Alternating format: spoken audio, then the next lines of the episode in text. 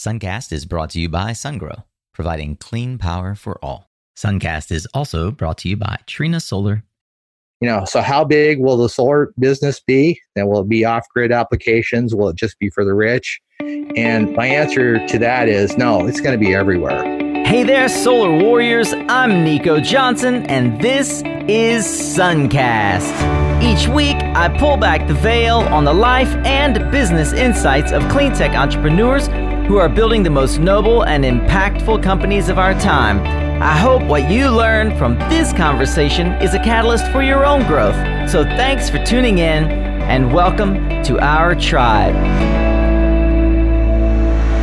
We are at episode 111, and here on Suncast, I'm always looking for ways to bring you timely and useful insights, but also lessons learned from fellow solar warriors who've had their share of turns on the solar coaster. Today's guest, Tom Tansy is exemplary, and it's been a real joy to see the impact that he's already had on our industry. But I have a feeling it will pale in comparison to what he and the SunSpec Alliance are about to accomplish. It's a topic that affects us all, so get ready to tune up your skills, Solar Warrior, as we tune in to another powerful conversation on Suncast. Hey, before we jump in, a little bit on the serious side. You know, there's a hurricane Hurricane Florence, bearing down right now on the eastern seaboard of the United States. I'm here in North Carolina. As many of you know, it is uh, now taking a turn to South Carolina, my homeland, my state that I was born in, where my parents and family are.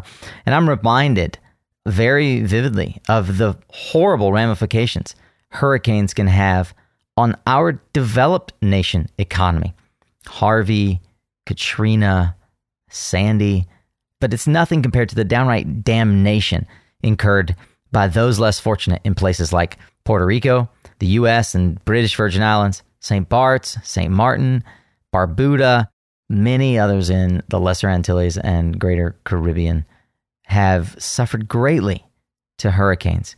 You know, my prayers go out not just to my friends and family who are about to bear the brunt of this hurricane in Florence, but to all those who are still suffering a year later from the terrible aftermath of hurricanes Irma and Maria. And this one hits very close to home for me, and I know that it hits close to home for many of you solar warriors who have been on the front lines serving and trying to help grow out of the pain and desolation and disaster of these hurricanes.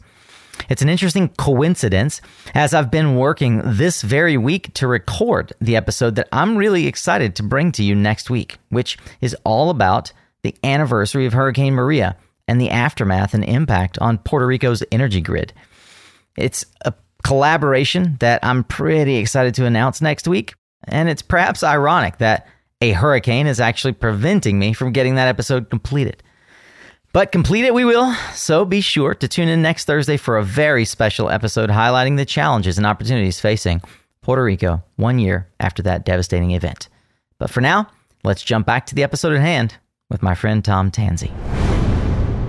All right, Solar Warriors, we got another awesome interview today. I want to introduce you to Mr. Tom Tansy, the chairman of the SunSpec Alliance. And he's been helping the distributed energy industry establish standards for enabling solar and storage to seamlessly integrate into the smart grid. Today, we'll spend some time understanding what that means. You know, I've known Tom for more than a decade now, since before he was VP at Fat Spaniel and even the GM at Power One. You know, we met around the time he was actually raising money for the popular Zero motorcycles before EV and uh, electric motorcycles were even cool. Tom, glad to have you on Suncast, my friend. Thank you, Nico. Happy to be here. Do you still have one of those Zero motorcycles? You know, Nico, I don't. I had zero motorcycles back when I was uh, involved with the company, but now I've gotten busy with other things, and so no, no electric motorcycles for me today. Yeah, you just fly around. You don't get much time to actually enjoy yourself these days. Well, that's right. I want to uh, spend some time in the beginning here, kind of looking a bit at your background. One of the things that you and I've discussed is that in Suncast we like to think about how can entrepreneurs today in the solar industry grow their business? What can they learn from those who come on the show about your past and in turn extrapolate how they can integrate it into their own learning and their future? And your background is fascinating and it's one that I think deserves a little reflection. A lot of what you're doing today builds on your foundational understanding of the integration of IT protocols into booming tech sectors. And NetCarta might actually be a name that not very many people recognize today in the solar industry for sure. Was that something that you'd consider your first successful entrepreneurial venture? No, not exactly, but it certainly was uh, the, biggest hit that I've, I've had, probably the most noteworthy one, given that the company was acquired by Microsoft. So it was definitely a, it was a, a fun company to get started right at the beginning of the internet, and people were wondering how would we navigate to all these different websites and how do we do it efficiently and would the internet and intranets make any difference inside the Fortune 500 and so we set about answering those questions in the affirmative, and of course, now the rest is history. As you said, you were acquired by Microsoft. Were you part of the team that was uh, involved in that acquisition discussion? How that all broke down? Sure. Yeah, yeah. I founded the company. Yeah, I ran the company. I'm wondering if there's anything interesting about the NetCarta acquisition by Microsoft that was something like a, a learning for you that you've carried forward? Yeah, well, you know, the the comments I have to have about entrepreneurism is like, you know, keep all the equity you can for as long as you can. yeah, that, that's the main lesson that people learn. And and unfortunately, I did all the studying about this before I started the company. Nonetheless, you get caught up in the moment and you're making mm-hmm. deals along the way to keep your company going. And you know, if you're not careful, then things can get out of hand. By out of hand, I suppose you mean that, that you end up giving up more. We get diluted. Yeah, give up more than you wanted to give up. Yeah. And therefore, an acquisition by a major company like Microsoft wouldn't necessarily be the life changing event it would have otherwise been. You know, it's a good payday for sure. Definitely, uh, I learned a lot, and the large corporates are the most likely counterparties that are going to buy your company. There's no question about that. But in terms of life changing event, I mean, it was a nice thing that happened for me, but did it change my life? No way. Well, fast forward 10 years and, you know, you're again encountering the opportunities of uh, new territories, pioneering renewables. I'd love to hear what brought you over to solar. And I mean by fast forwarding 10 years from the mid 90s to the mid uh, 2000s. What brought you to solar and, and how did this captivate you such that you want to spend another 10 years of your life here? Well, I'll tell you what, I caught the entrepreneurial bug really early on, right out of college. I mean, my, my first job was uh, working with a company called Eagle Computer, uh, geez, way back in the 80s. Mm-hmm. And uh, after working there for 18 months, our company went public. Okay. And so, which is out, outrageous. I mean, we went from zero to 100 million. And boy, what a ride. And so, from there, I just caught the entrepreneurial bug. And so, you know, it becomes a lifestyle. So that's, I guess, another think lesson for entrepreneurs is like if you like doing it then you should go ahead and do it. But you know if it's if it's not a lifestyle that's for everybody because there's plenty of ups and downs I mean, there's plenty of failures and so forth and if you're not prepared to go through these cycles then you should get out. Of course the solar business is exactly a, a model of that you know we call it the solar coaster right? It's a big joke with the ups and downs so I mean, people that are involved in solar probably are, do have the right type of disposition for entrepreneurism. Yeah, I would agree with you there. What similarities would you note that you've identified between that dot com and internet explosion and today's renewables industry? The revolution that was taking place in IT was effectively IT was for the for the wealthy and for the largest corporations. You know, setting up networks was expensive and so forth. But however, the internet obviously democratized everything. Now, at the time I got in, the big question that we were attempting to address is, is would the internet and would internet technology penetrate the enterprise? So, would there be intranet portals and so forth? And what the investors told me at that time as I was raising money is, well, they asked me a question how many Fortune 500s are there? And I, and I said, of course, 500. It's like, well, so how many websites do you think there will be in the Fortune 500? And my answer was hundreds of thousands. Now, I think in retrospect, I was off by about two orders of magnitude. Wow. Their answer was that there would be 500. I mean, turns out there's billions of web servers inside of the Fortune 500 now. So, what's the parallel here? You know, so how big will the solar business be? Then will it be off grid applications? Will it just be for the rich? And my answer to that is no, it's going to be everywhere. And I think in, you know, California with the regulations and that they're putting in place, the policy they're putting in place, they're going to make that happen sooner than you can imagine at this point. Yeah, and as goes California, so goes the nation. In some cases, so goes the world. Absolutely. So I like disrupting and being part of disrupting industries. And so, you know, there it was information technology for corporations. Now, fast forward a few years after that, I got involved in another startup, this one called Swan Labs. That was aimed at doing wide area networking, again, for corporations. And so, what we did in that case is we brought the banking industry onto the internet. And so then fast forward from that just a few more years, I thought, okay, you know, I've done this IT thing with with corporate for a long time. I want to go try something different in my life or last third of my career and do something interesting for humanity. So that's why I was attracted to to renewables.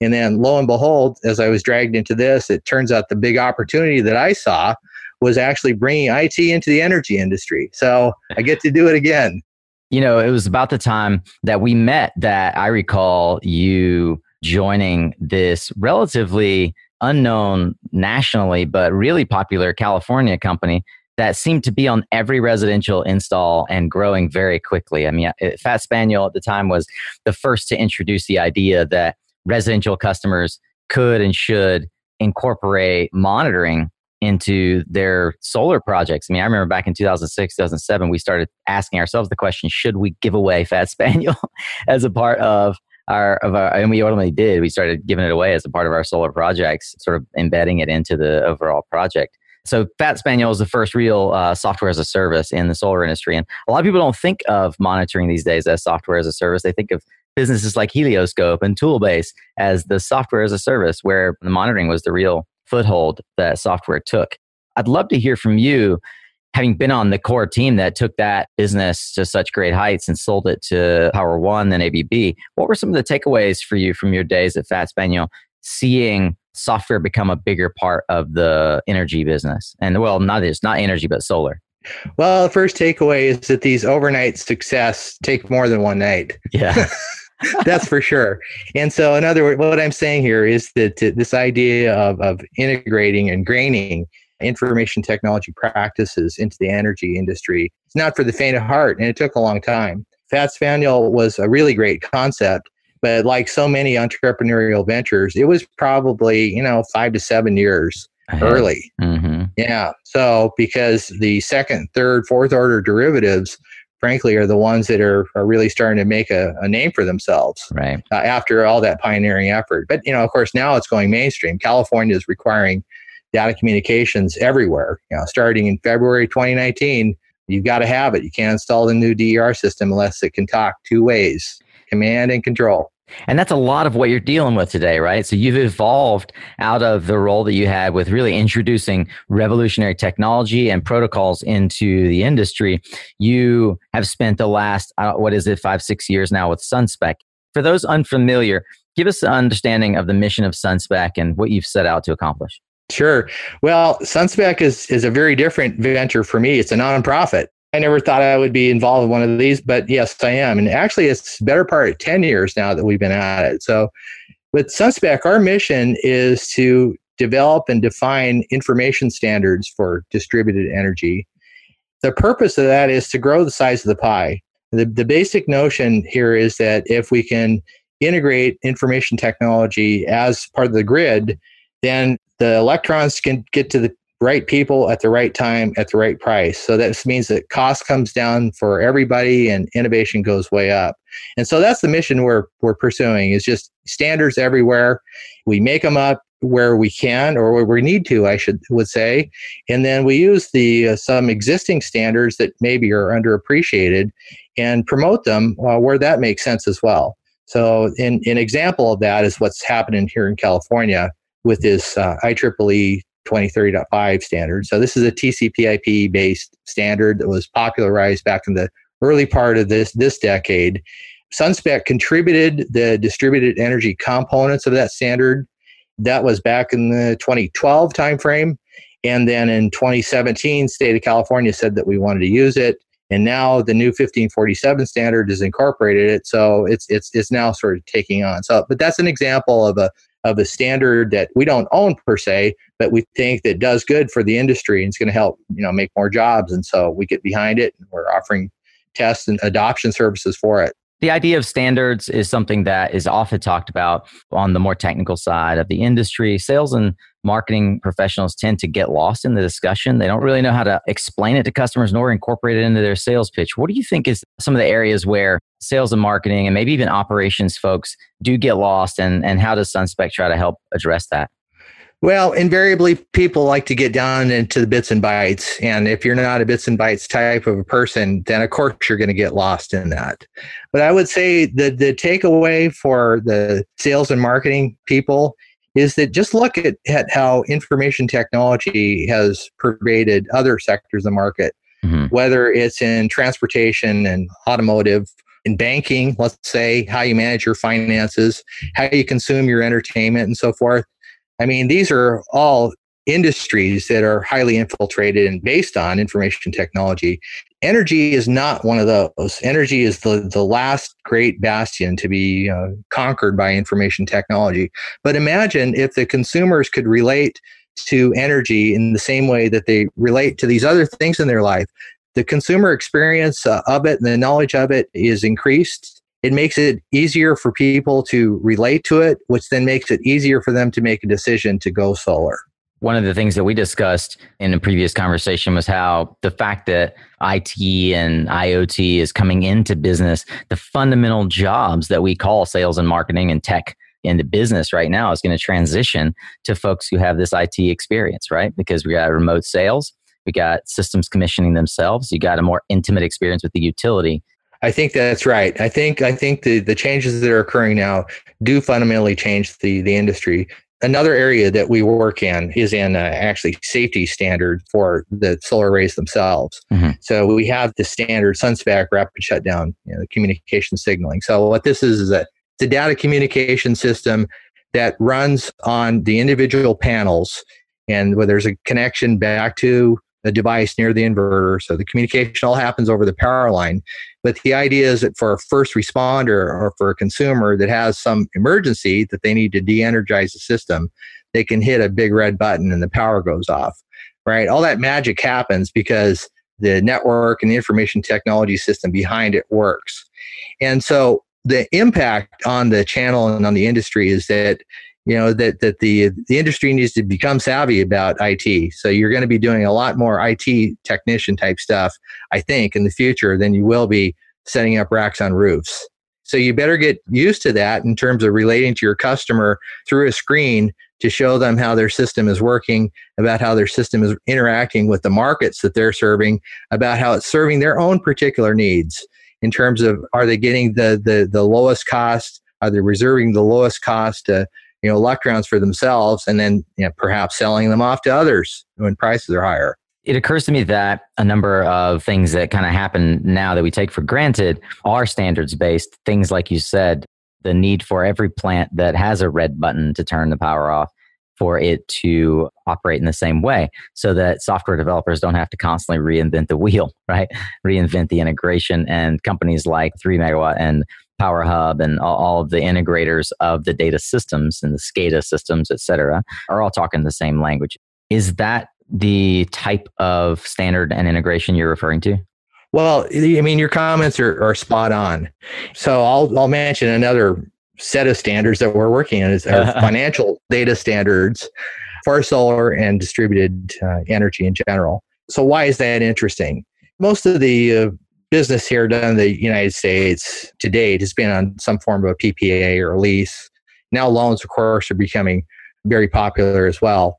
So that means that there's a bank involved. And so imagine if you're a bank and you're dealing with a diverse uh, portfolio, and at the end of the day, if the stuff hits the fan and the bank is left having to provide service to the customer, imagine how, how that bank, with it knows nothing about IT, nothing about solar operations, is going to act if it has six to 10 different monitoring systems, six to 10 different asset management systems, six to 10 of whatever the next thing is, and none of them speak the same language. It's a mess. Nobody makes any money and uh, they spend their time uh, just solving problems. Now, you put all these different applications onto a common platform. Now you have this mix and match capability so that one guy falls away, the next person can stand in their shoes. I can imagine some people in the industry say, well, gee, well, what happens to my proprietary advantage? I say to you, well, your proprietary advantage better not be based on your ability to speak a common language, right? you and I both speak English, right? The fact that you and I speak English makes neither one of us a nuclear physicist. That's right. that's a different deal. But we do communicate to each other about physics using the English language. So get over it if you think that the way that you talk to your counterparty is competitive advantage because it's not. Wow, that's a really interesting comment and perspective. I've never really thought about it that way before. Thanks for putting it into layman's terms. I, that that's not that's certainly outside. Uh, I'm glad you. I'm going to say dumbed it down for me in that way, and that's super helpful. You know, by the time this airs, Tom, you'll have just wrapped your annual finance summit, or at least you called it the finance summit before. What eight eight or so years that you had it integrated with Intersolar, and you've renamed it. The new name is Gridvolution. Could you tell me a bit about Gridvolution and what are the key topics, problems, and focus areas that this summit addresses? It's a funny name, but if you look at the, the, the root, you know, evolution, what does it mean? You know, twisting and changing and evolving. And so we apply that to the grid. And that's exactly what's happening now with the grid. We have all different types of new technologies taking place we have a shift from centralized power being delivered to the consumer to one where generation is completely distributed. We have a shift from where the power generation sources weren't doing anything to enhance grid quality and now they're doing everything to enhance grid quality shifts in business models et cetera so the reason why we went about changing and rebranding the thing is is that uh, we are going through both an evolution and a revolution in the in the industry. Now it's a slow moving revolution because these things take time. Uh, you know, in terms of product cycles, it's really kind of the blink of an eye to usher in all these new technologies and get it done within two or three product cycles. That's that's a pretty breathtaking pace. But you know, again, it's this is the nature of the of the energy business is that the cycles are longer, but still, you know, we're accelerating that. So so that's the idea around it. And then in terms of what we're going to be talking about, it's about the risks and opportunities. You know, so for a financier, that's what it's all about. Okay, we know that there's an opportunity, but what could go wrong, right? And so that's what we're trying to highlight is what are the what are the benefits that we're getting out of all these new technologies? Where do we stand on the maturity curve? What can you do to sort of mitigate your investment in it because this is going to be a very much bigger business in the future even than it is now and so it's about getting prepared for that future very cool. So, Solar Warriors, look for SunSpec Alliance. You should learn more about Gridvolution and the fantastic summit that they host every year, which you just missed. But don't miss it next year. I know you're listening to this episode because you're tired of doing things the old way and looking for a new approach. And that is precisely why my friends at CPS America, aka Chint Power Systems, have agreed to help make this fresh content possible for you.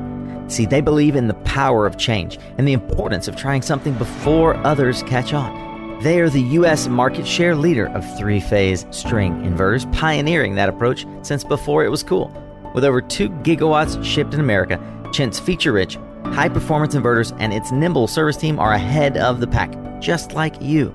If you'd like to find out what CPS can do for your CNI and utility business, reach out to me for an intro, nico at mysuncast.com. Or you can reach out to them directly and just let them know you heard it here on Suncast.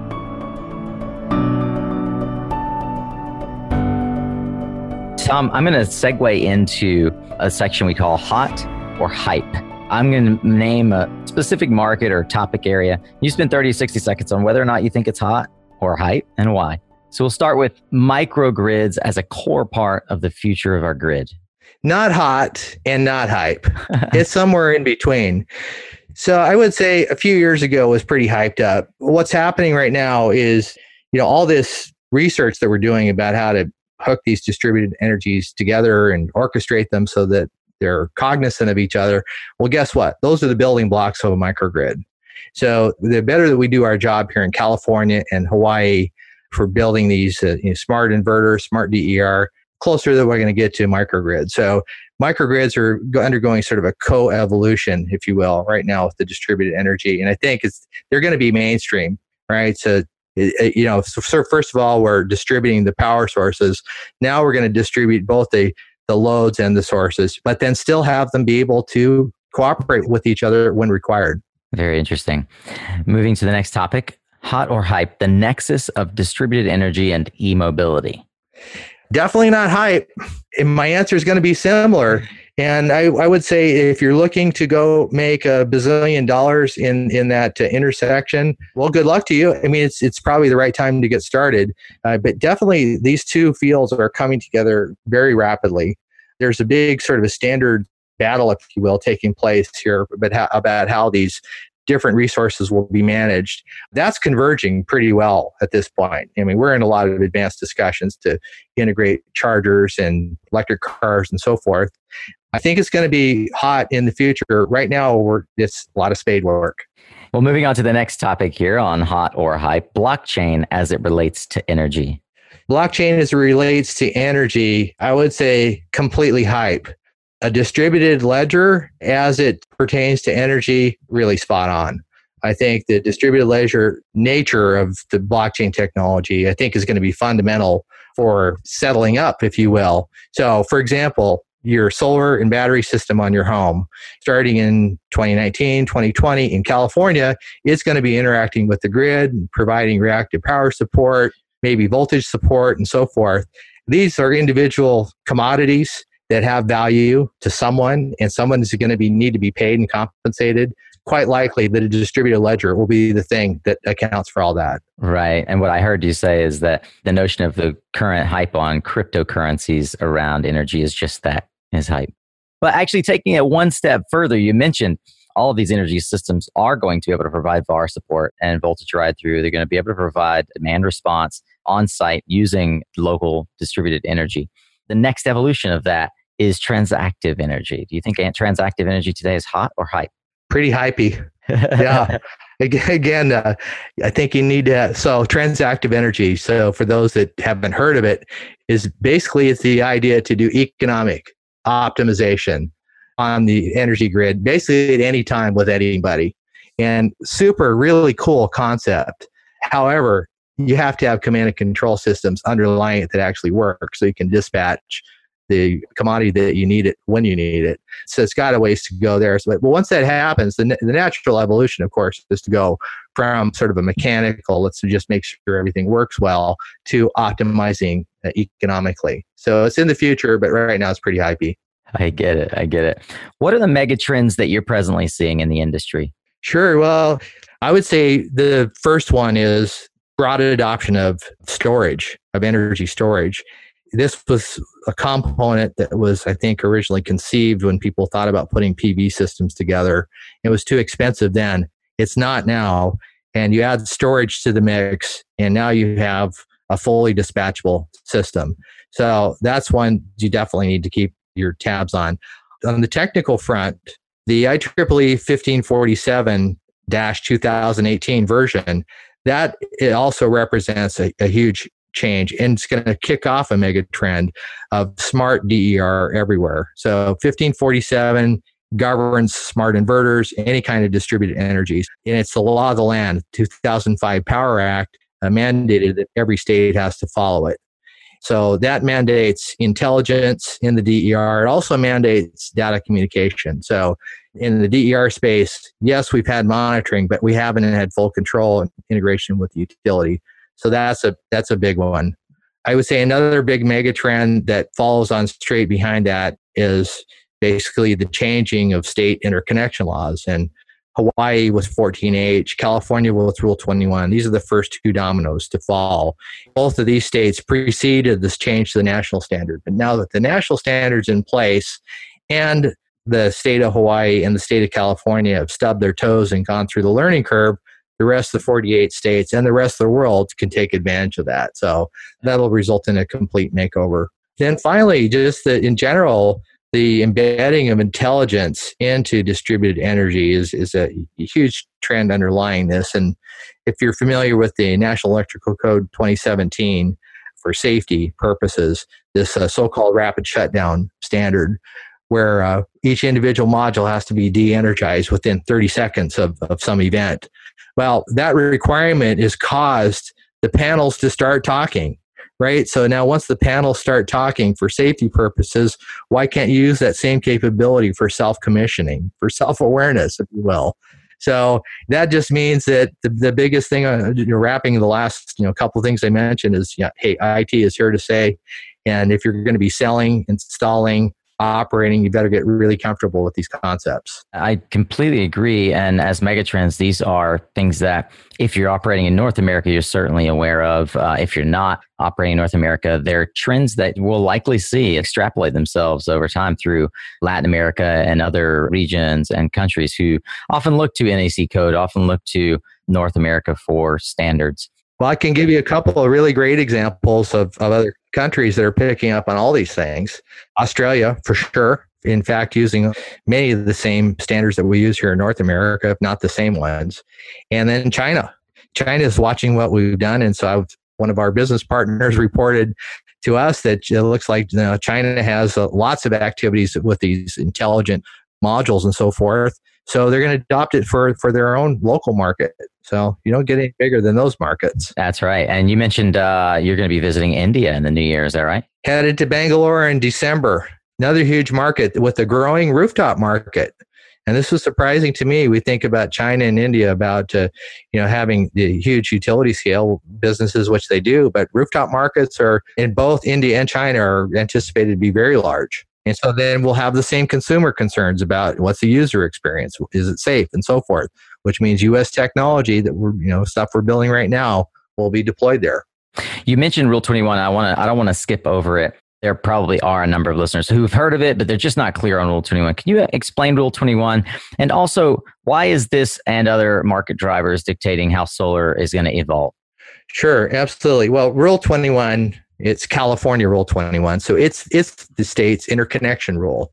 So if you want to install a system on the distribution grid, you have to get permission to do so. And, that means you need to get an interconnect permit. So all Rule 21 is California's rules and regulations for doing that. As uh, distributed energy has become more popular, more states have had to come online. I think the majority of the states now have their own uh, interconnection rules. And so so why is that important? I mean, it's it's where the rubber meets the road, if you will. It means that not only do you need to be acquainted with all the megatrends and all the core technologies and market drivers and so forth, but the local regulation that allows you to set that system and turn it on. And if you can't navigate past that piece, then then you really don't uh, have a business, right? So it's the thing that could block you from coming in. That's why you need to get acquainted with these things because they're changing now. Now, we've mentioned sunspec.org a number of times, and it's a nonprofit, member supported, is doing great things for the industry. Among them, not only creating events, but you've created a number of tools. Can you expound on what a listener might be able to find at Sunspec related to tools and how they can opt into this uh, open source network of tools you've got? Sure, absolutely.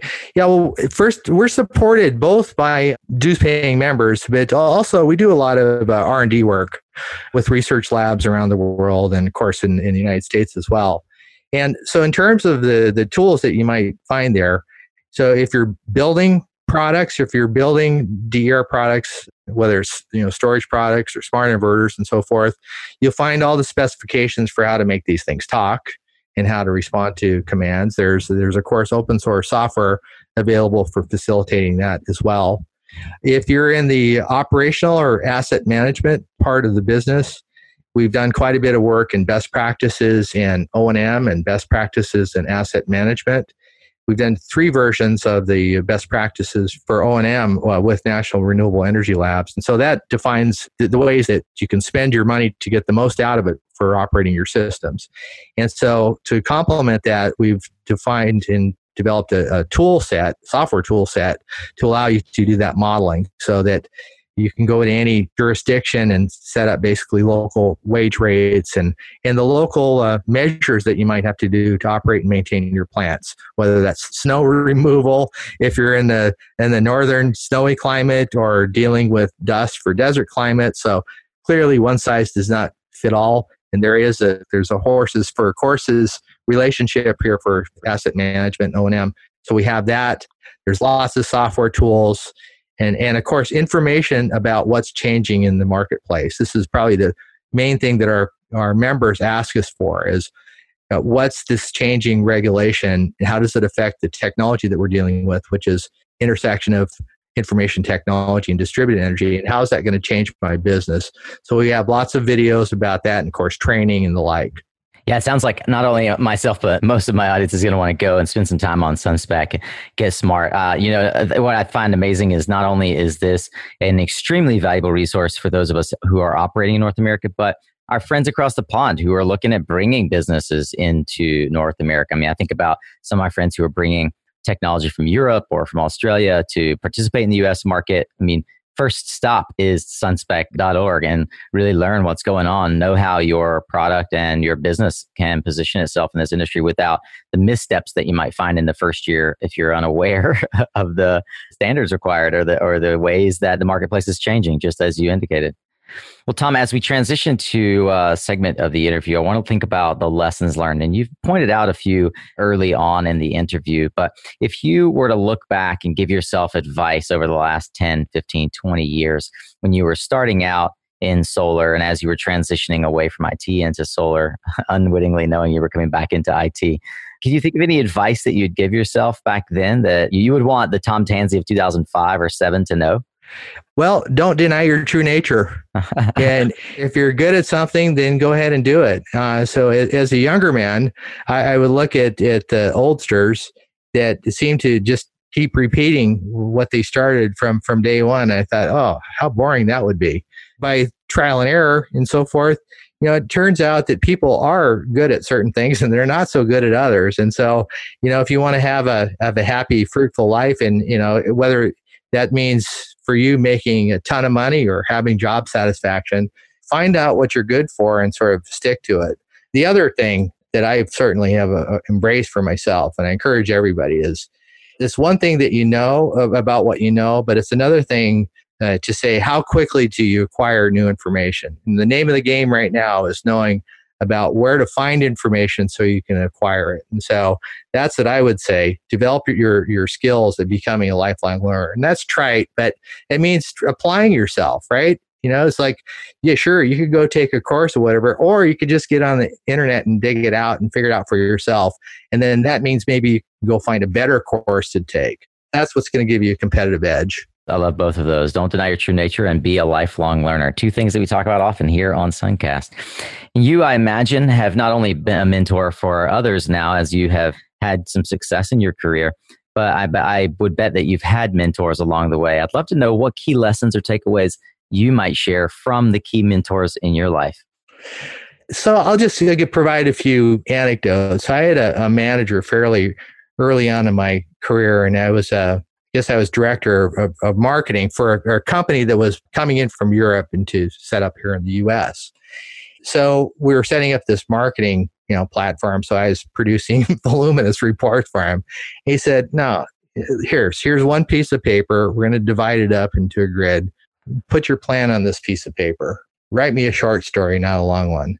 And that was so difficult to come up with succinct, cogent ideas that were actionable to get them on one piece of paper. But once I was able to do that, boy, what a gem! What a what a skill that was, just to to sort of refine your thinking, whether it's your key messages, your key targets, and so forth. That's one sort of tactical thing. I suppose the other big piece of advice that, that I've, I've learned either through osmosis or directly is that all businesses are people businesses be careful about who you treat people on the way up because you may need them on the way back down as the old song goes but but really more more to the point is that in an evolving industry people are moving around so develop those people relationships do what you, you can to understand other people speak to them at their own level be respectful I mean, just look at the old golden rule, right? Just treat others how you'd like to be raised. Like like my mother said, just pay attention in kindergarten. You'll do fine in life, kid. I love it. I love it. Another thing that I often focus on, Tom, is I believe that readers are leaders. And I know that the leaders I bring on to Suncast are often uh, intense readers. Is there a book that's most influenced a positive change that you've made in your business or personal life? Yeah, I guess that there there has. Uh, so I've also read quite a bit of the works from the Dalai Lama, I particularly like his philosophy because it's a it's one that that states you know that most people are just trying to seek happiness and avoid suffering, And so if you can, uh, if you focus in on, on those, those two factors, it's like, hey, they're not generally trying to get to you. They're just trying to optimize their own happiness and avoiding their own, own suffering. That just helps you relate with people more. And again, I'm a, I'm certainly a people person. This is how I've conducted. That's how I've been successful. Yeah, I read a lot, but also know, I get along with folks. And, and so I would say, hey, that might be a little too wavy gravy. D- don't get me wrong. I'm a cold blooded capitalist as well. but these things are, to me, are not incompatible. That's right. I completely agree with you. And it's just insightful. You know, for me, it's always insightful. I ask this question of everyone because I'd like to see how people I consider great thinkers and leaders inform themselves. I guess along that line, I might ask as an as another probe, where does Tom Tansy look to stay sharp and ahead of his peers with regards to clean tech and even solar? I pretty much read everything that comes across my desk. You know, in terms of our business, a question that I often get asked is, you know, what the heck does all this finance stuff have to do with, you know, operational control? My answer to that is, well, it's all based upon a common set of information. And so I try to be mindful of the fact that this is a big business with lots of moving parts. So, I mean, of course, I read all the bankers' reports, I get online, hit all the market research. I go to all the normal sites that anyone would Reuters, Bloomberg, Green Tech Media, and so forth. And then, furthermore, if there's something that's uh, of interest to me, I'll, I'll go and, and track the, the data back to the source. And so, meaning go read the original papers that come out of the research lab. So, we can find something that's popular now, actually go back to the source and find out, you know, what was the original idea that came on. And boy, the internet's great for that. And YouTube's great for that as well. Tom, what one thing do you do consistently that yields the greatest impact or results in your life? Garden. Uh huh. So why do I say that? Okay, so I, I spend a lot of time at work. Okay, probably you know, many people say I spend too much time at work, and so the reason why I answer gardening is that uh, this is basically for a person that's speaking to people on the phone all day long. It allows me to uh, basically not have to talk to anybody so I can just kind of be in my own head and, and do something that allows my mind to wander. And, you know, and I, and I'm, I'm really curious about how living things work as well. And, you know, I become a pretty good gardener as a result. So it's just a good hobby. So that's another advice I give to entrepreneurs is definitely get a hobby because otherwise you're going to get boring. I love it. I love it. That's fantastic advice. Well, Tom, as we wrap up here, I would love to give the Suncast audience a way to reach you. Where can people find you? Are you on Twitter? I know you're on LinkedIn and we'll link to that, but you know, do you have a Twitter account? Well, Sunspec has a Twitter account, so I don't tweet too much myself, but yeah, LinkedIn, you can find me there, sunspec.org, tom at sunspec.org. I'm around. You can see me at SPI. I'm going to be in Berlin December at the PVIoT conference, uh, Bangalore at the Intersolar conference, and then Solar Asset Management North America, a variety of SPI events. Uh, we're, we're out and about pretty often on the speaking circuit. So contact me. I'll let you know a city that we can meet up in. Yeah, and I'll also I'll make an invite here to folks. I'll probably be attending uh, some portion of it. The annual SunSpec Alliance annual meeting is during SPI. I think it's on that Thursday morning. Is that right? It's on the 27th of September. Yeah, so we'll be meeting starting at uh, at 8:30, and then we'll have open session starting at at 9:30, and we'll go for a couple hours. And uh, there'll be certainly 100 people there or so talking about all the subjects we had here. And then again, uh, this just happened, but uh, September 12th, yeah, the uh, the Gridvolution Summit so lots of ways to connect with and interact with Sunspec. I'd encourage you to check out their website and also, you know, follow them on Twitter. Certainly reach out to Tom if you have any questions uh, further to that. Let's end today, Tom, with a bold prediction. What one thing do you see happening in the market that perhaps nobody else is tracking? What's in your crystal ball? A bold prediction. Hmm. You know, I think that electricity is going to get really cheap. Yeah, I can't really claim that this is uh, original, but I think it was underplayed. I think Bob Metcalfe, probably 10 years ago, the guy who invented Ethernet, he, he made this bold prediction. But I think this is underappreciated that I think electricity is going to become really cheap. And it's going to be about how do you steer the electricity and how do you do other good productive things. And so imagine, if you will, if uh, energy costs, which which is a driving force for the Fortune 500 for delivering their products and service, imagine if the cost of energy went to zero or at least close to zero. What does that mean for the consumer? What does that mean for the way that business works? I think it's it, it has fairly profound effects, and and I think that's where we're going profound indeed and a lot to ponder. That's a bold prediction. And I love uh, ending on that note, Tom. So thank you very much for coming on Suncast, sharing from your well of knowledge. And we look forward to seeing you at SPI and catching up with you at all the various Sunspec events. Thanks, Nico. I really appreciate being on and getting a chance to share my views. Well, well, Solar Warrior, today's discussion was a lot of fun. I learned a lot. I hope that you did as well. There is so much that Tom is teaching us, he's teaching me about this notion of gridvolution and what the SunSpec Alliance is doing to help with distributed energy resources, the integration, basically the IT integration of our industry, dealing with California interconnection rules, Rule 21, with cybersecurity, with rapid shutdown, and so much more. My brain is pounding from all the things I learned.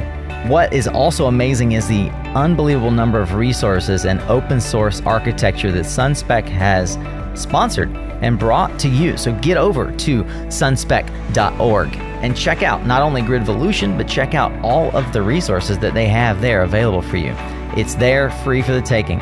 Open source software. Come on, folks. What's not to love about that? Well, maybe one more thing to love more than open source software might be you being in this community.